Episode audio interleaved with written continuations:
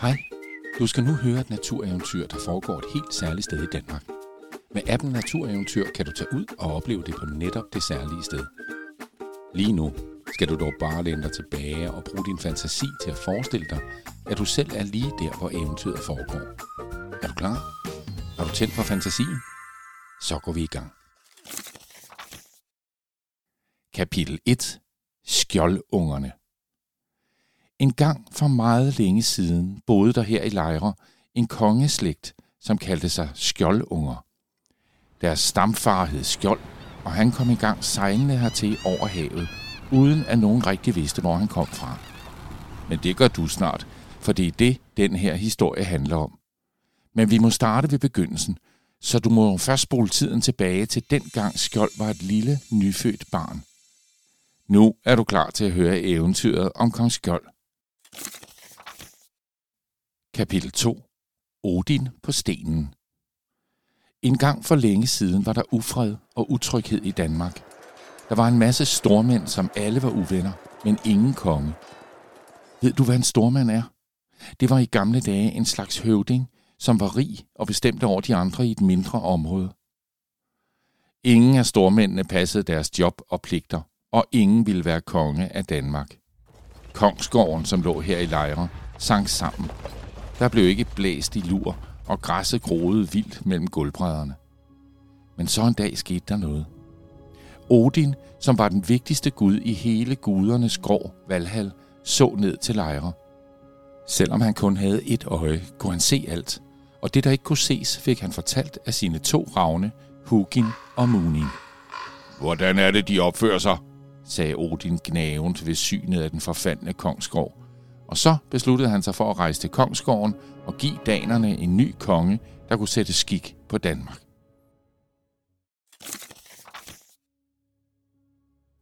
Kapitel 3. Den lille kongsgård. Odin trådte ind i den lille kongsgård på udkig efter stormanden.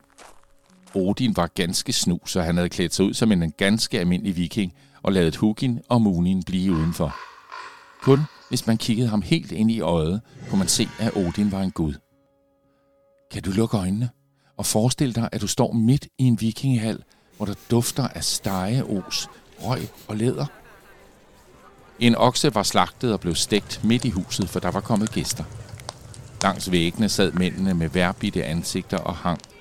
Nogle af dem larmede og var dumme. De havde drukket øl. Masser af øl. Med ryggen mod nord sad en dreng, der hed Bjørn. Odin, som jo kunne se alt, vidste med det samme, at Bjørn var en god dreng. Du der, dreng. Jeg vil belønne dig, hvis du vil hjælpe mig, sagde Odin. Bjørn sprang op, for det var sjældent, at nogen talte til ham. Hvordan kan jeg hjælpe dig? spurgte Bjørn og tilføjede frægt. Og hvad er min belønning? Odin så køligt på Bjørn og sagde så, Belønningen vil vise sig, men først skal du hjælpe mig med at finde stormanden i lejre. Jeg skal aflevere noget vigtigt til ham. Du finder ham ikke her i den lille kongsgård, svarede Bjørn, og besluttede sig for at hjælpe den fremmede med det ene øje. Han er i den store kongsgård.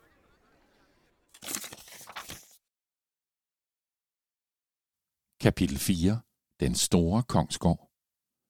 I den store kongsgård mødte der Odin og Bjørn et imponerende syn.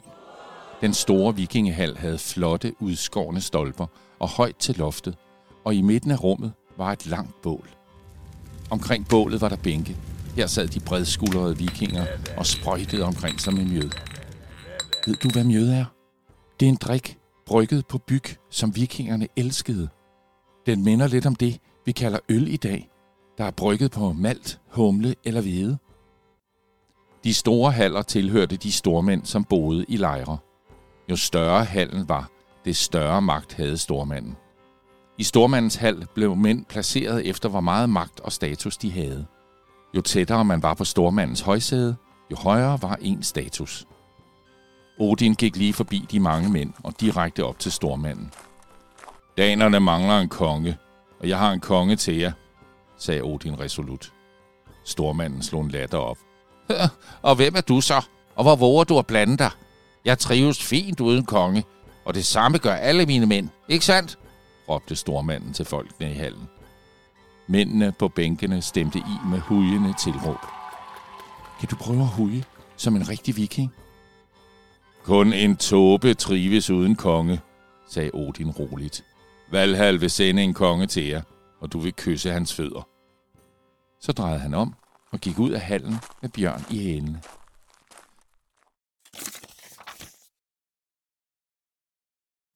Kapitel 5. Lyden af vand. Se her, dreng, sagde Odin til Bjørn og slog sin mørke kåbe til side. Bjørn hoppede forskrækket tilbage, for inde i kåben bar Odin et kønt lille drengebarn, svøbt i et hvidt klæde. Odin holdt barnet frem mod Bjørn. Bjørn havde aldrig haft noget med baby at gøre, så han var ikke meget for den drejning, hans tur med den mystiske fremmede havde taget. Denne baby vil blive danernes første rigtige konge, nu skal du aflevere ham til folket. Vi sejler ham ind med skib uden vind, så skal folk nok spære øjnene op, sagde Odin og lagde sig en hånd op mod øret. Kan du høre vandets brusen? Bjørn lyttede og nikkede så. Vandet fortæller dig, at du er på rette vej. Led efter vandet. Når du finder det, skal du blot lægge barnet i vandet, og guderne vil tage over derfra, fortsatte Odin. Men hvor skal du derhen? spurgte Bjørn forundret. Jeg må tilbage til Valhall, men jeg holder øje med dig, og jeg skal nok give dig en belønning, som lovet, sagde Odin og piftede så. Et øjeblik efter landede to ravne på hans skuldre. Til Valhall? udbrød Bjørn forbløffet. Men før han kunne nå at sige mere, var den mystiske fremmede og hans ravne forsvundet. Og i samme øjeblik blev der helt vådt i hans arme. Det var babyen, som tissede på ham. Bjørn fik travlt, for han ville gerne af med det lille krapyl, og helst med det samme, så han skyndte sig at følge lyden af vandet. Kapitel 6. Bækken. Mens Bjørn fulgte lyden af vandet, spekulerede han over, hvem den fremmede mund var. Han havde to ravne, kun et øje, og ville nu rejse hjem til Valhall. Hmm. Med et sug i maven gik det op for ham. Det måtte være selveste Odin. Jeg må ikke svigte den store Gud, sagde Bjørn til sig selv, og fik i det samme øje på den lille bæk. Det måtte være her, barnet skulle i vandet. I det samme begyndte den lille at skrige i vildens sky. Bjørn vidste ikke noget om babyer, men han vuggede ham, som han havde set kvinderne gøre med de små. Det hjalp ikke. Han havde engang set en kvinde danse med sin baby, og det skulle han måske prøve.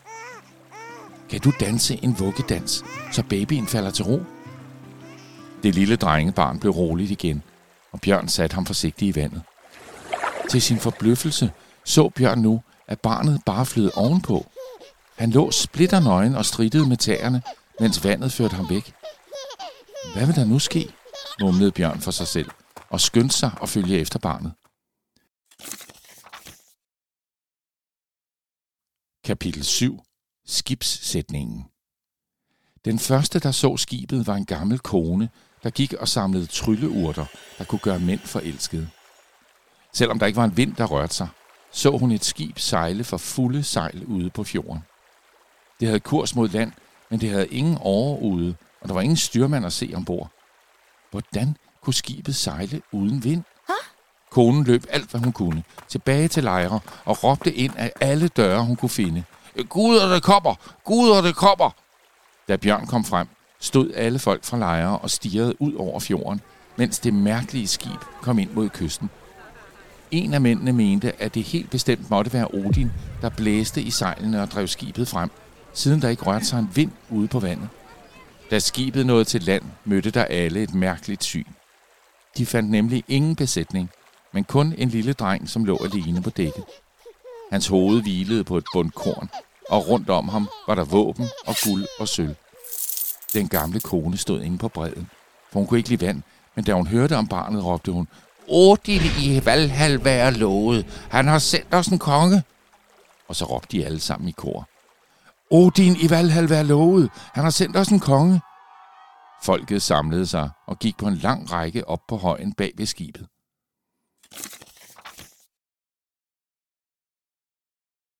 Kapitel 8. Grydehøj Stormanden, som tidligere havde afvist Odin, var nu nået frem til menneskemængden, og han maste sig frem mellem folket. Ingen var i tvivl om, at barnet var en kongesøn, og stormanden måtte ydmygt rette sig efter folkets ønske. Han trådte op til det lille barn og kyssede hans fødder og sagde så, Du skal hedde Skjold, for du vil vokse op og blive et skjold for Danmark. Og så løftede han skjold op mod himlen, som for at takke guderne. Og stormanden fik ret. Det varede nemlig ikke længe, før kong Skjold var større, stærkere og mere modig end nogen anden, og han passede godt på Danmark. Allerede som 12-årig gik han på jagt med de voksne, og overmandede en rasende bjørn ved at slynge sit bælte om bjørnens gab og forben, lige indtil han sendte en pil ind i det hjerte.